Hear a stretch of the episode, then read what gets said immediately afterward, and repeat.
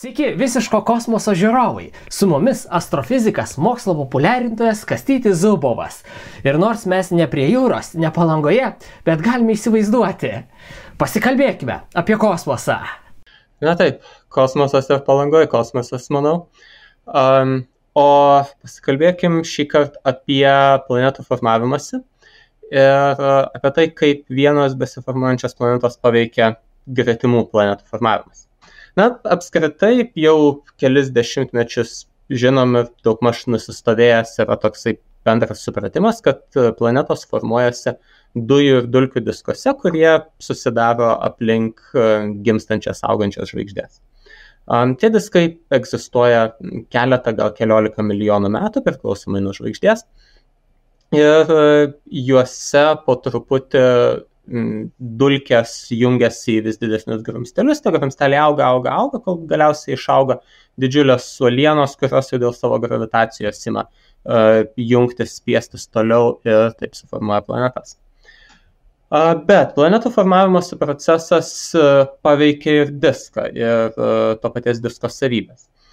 Vienas iš būdų, kaip, kaip diskas paveikiamas, yra vadinamas tarpo atverimas. Tai reiškia, kad planeta, ypač jeigu tai yra masyvi, tarkim, dujinė planeta, tokia kaip Jupiteris ar Saturnas, ji prisitraukia tiek daug medžiagos, kad diske aplink tą planetą praktiškai medžiagos nebelieka, aplink tos planetos orbitą. Ir taip diske atsiranda tarpas. Na, turime, tarkim, vidinę disko dalį, tada tarpą ir tada išorinę disko dalį. Tarpo egzistavimas labai pakeičia dujų ir ypač dulkių judėjimą diske artin prie žvaigždės arba toli nuo jos.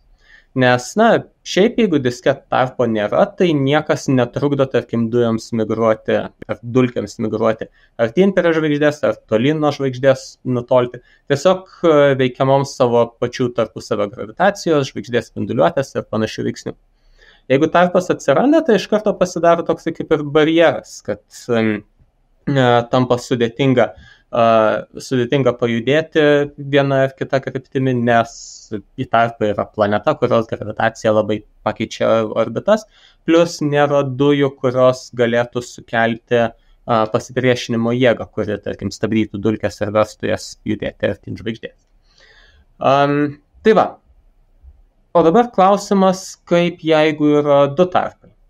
A, tai yra, jeigu dvi planetos formuojasi, kurios atveria tarpus.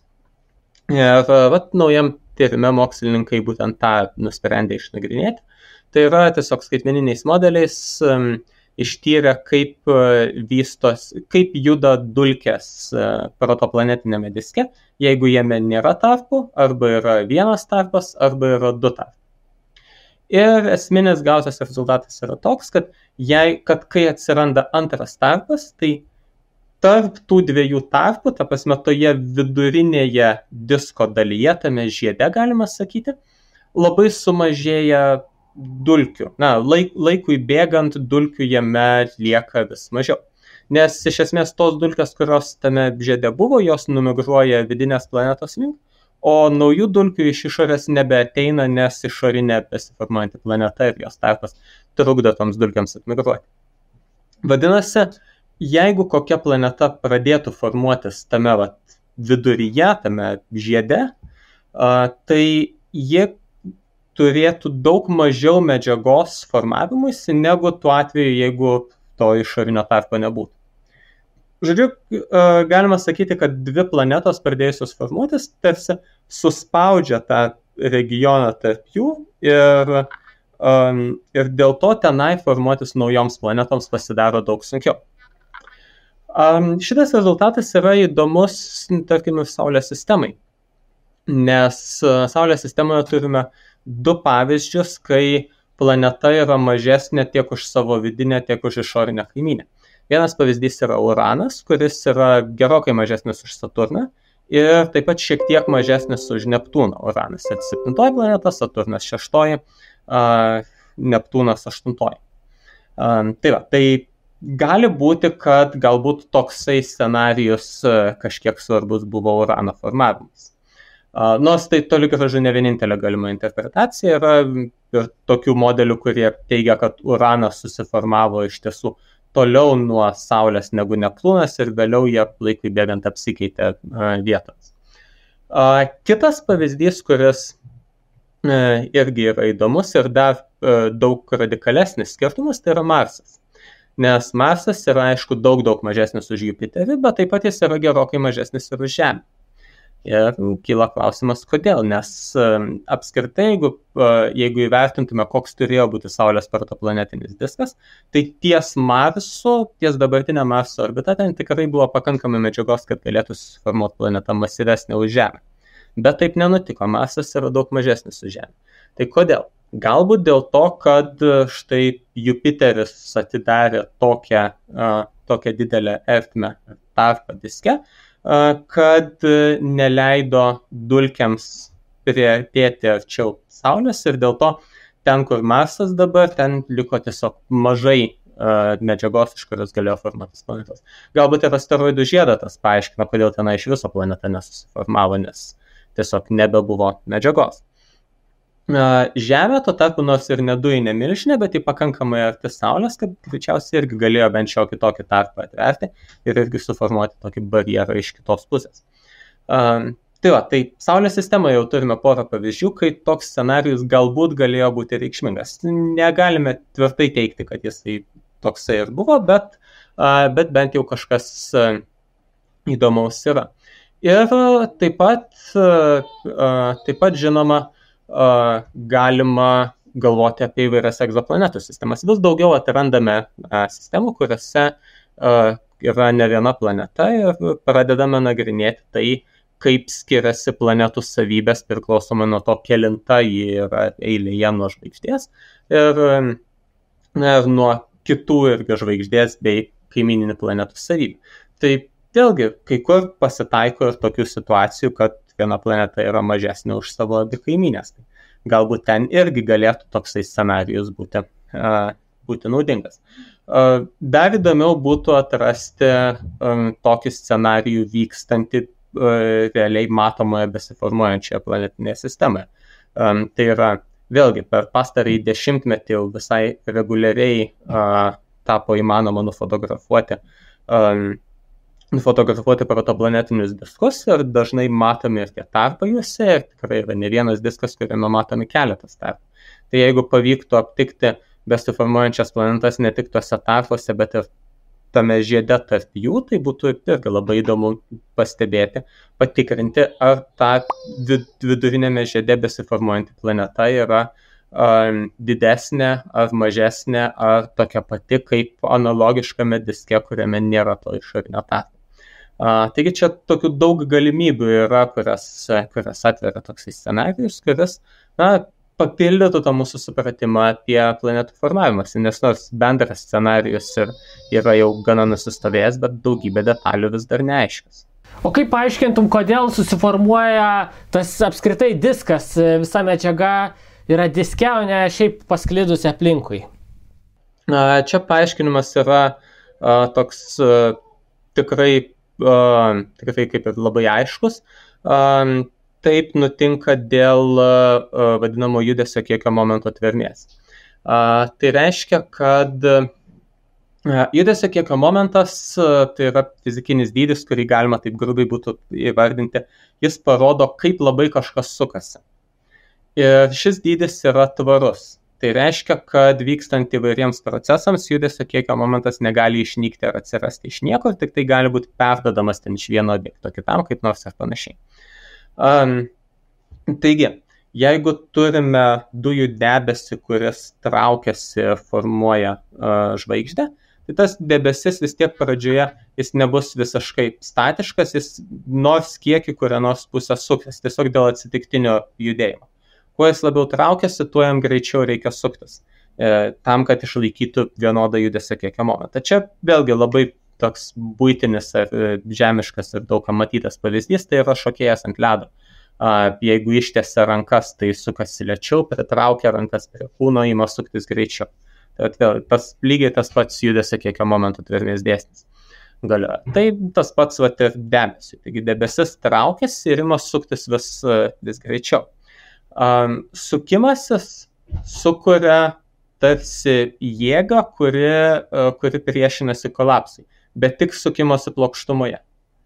Taigi statmena sukimuisi kryptimi kolapsui priešinamas yra mažiau ir dėl to tenai medžiaga gali sukristi į labai ploną struktūrą, labai arti centro, tuo tarpu, tuo tarpu sukimosi plokštumoje ji uh, yra sulaikoma ir negali sukristi taip labai į centrą, dėl to lieka paplokščia struktūra, kuri gaunasi diskas. E, kokio storio tas diskas būna, kad įsivaizduoti? O, geras klausimas, dabar taip mintinai neatsakysiu. Um, bet jie būna palyginus. Maždaug kaip Jupiterio dydis, tokio galėtume įsivaizduoti. O, ne, ne, visgi daugiau. Um, ta prasme, uh, Paprastai tokių, tokių struktūrų storis būna nusakomas per storio ir spindulio santykį, nes dažniausiai tai nėra vienodo storio struktūra, o platėjanti tokia kaip pleištas iš šono žiūrint. Ir dėl to būtent storio ir spindulio santykis yra arba konstanta, arba kažkas artimo konstantai. Tai protoplanetiniams diskams tas santykis turbūt yra, na, gal vienas prie dešimties ar keliasdešimties, gal vienas prie šimto, bet turbūt neplonesni tie diskai. Uh, tai reiškia, kad va, ties Žeme būtų storis, na, dešimtadalis astronominio vieneto arba mažiau. Tai vis tiek, tar, tarkim, apie 10 milijonų kilometrų. Um, tai tikrai daug daugiau negu Jupiteris net ir ties Žeme. Uh, tačiau, na, planeta nėra, kad pati fiziškai planeta nušluotų viską tame diske ir taip atvertų tarpą, bet planetos gravitacija sutraukia medžiagą iš jos aplinkos ir dėl to atveria tarpą diske. O tie tarpai, jie irgi matyt priklauso nuo planetos dydžio, bet va, pavyzdžiui, mūsų Žemė, tai koks čia galėtų būti tas tarpas kaip iki mėnulio ar kažkas panašaus? Um, greičiausiai Žemė kaip tokia um, net netvertų tarpo, kuris būtų matomas, tarkim, žiūrinti dujų spinduliuotę. Tai yra uh, diskas kaip toks išliktų, tik tai ties disko vidurio plokštumą, kur labiausiai telkėsi dulkės, uh, tenai atsirastų toksai kaip ir dulkių tarpas, bet tas, tas tarpas, na, jis irgi gali būti turbūt panašus į disko storį, tai apie dešimtadalį astronominį vienetą ir panašiai. Tai irgi daugiau negu iki minulio. Ir e, jeigu mes pamatuotume tą vakumą, e, tai reiškia, tame tarpe yra mažiau dalelių, mažiau dujų, dulkių, o ten jau yra pakankamai tiek, kad e, ten jau tu, jeigu patektum, tai tau į akis prilėktų, ar kaip čia įsivaizduoti? Man į akis neprilėktų, nes uh, kaip, kaip dažnai astronomijoje būna, net ir tai, kas astronomams atrodo didelio tankio struktūros, jos e, paprastiems vertingiesiams vis tiek yra visiškas vakumas. Taip kad, e, taip kad ir tas protoplanetinis diskas vis tiek tenai, na, kalbam apie galbūt milijonus dalelių į kubinį centimetrą, kaip, tarkim, vidutinė tarp žvaigždinės terpės dalelių koncentracija yra viena dalelė į kubinį centimetrą. Bet Žemės atmosfera yra uh, labiau 10, turbūt 21 laipsnėje dalelių į kubinį centimetrą, bent jau kažkas tokios eilės, tai yra uh, milijard, tūkstantis milijardų milijardų, taip gautųsi, arba ten milijardas trilijonų dalelių į kubinį centimetrą. Tai mili, ar milijonas dalelių, ar viena dalelė į kubinį centimetrą vis tiek palyginus su Žemės atmosfera yra stiprus vakumas. O tos, ta medžiaga, pavyzdžiui, kuri buvo tarp e, Žemės ir Marso, e, ir ji tiesiog sklaidėsi ir ją nuputė Saulės vėjas po to, kur ji dingo dabar. Iš dalies taip, nes tikrai ne visa protoplanetinio disko medžiaga uh, pavirsta planetomis. Dalis tos medžiagos, didelė dalis tos medžiagos yra nupučiama į, lo, į išorę tiesiog žvaigž... vis stiprėjančios žvaigždės vėjo spinduliuotės. Tiesiog e, žvaigždžiai augant ir e, prasidėjus ten termopindalinėms reakcijoms, jos šviesis irgi išauga ir dėl to tas diskas yra tiesiog išgarinamas per tas keliolika milijonų metų. O jeigu, pavyzdžiui, nebūtų va šito efekto ir to Saulės vėjo, ar e, būtų galėję Saulės sistemoje susiformuoti daugiau planetų? Labiau įtariu, kad ne, ne tai, kad daugiau planetų būtų, bet galbūt esamos planetos būtų didesnis. Nes dabartinėje, tarkim, Saulės sistemoje, jeigu pabandytumėm kur nors tarp Saulės ir Neptūno orbitų įdėti dar vieną planetą, tai ta planeta nebūtų ilgalaikėje perspektyvoje stabili.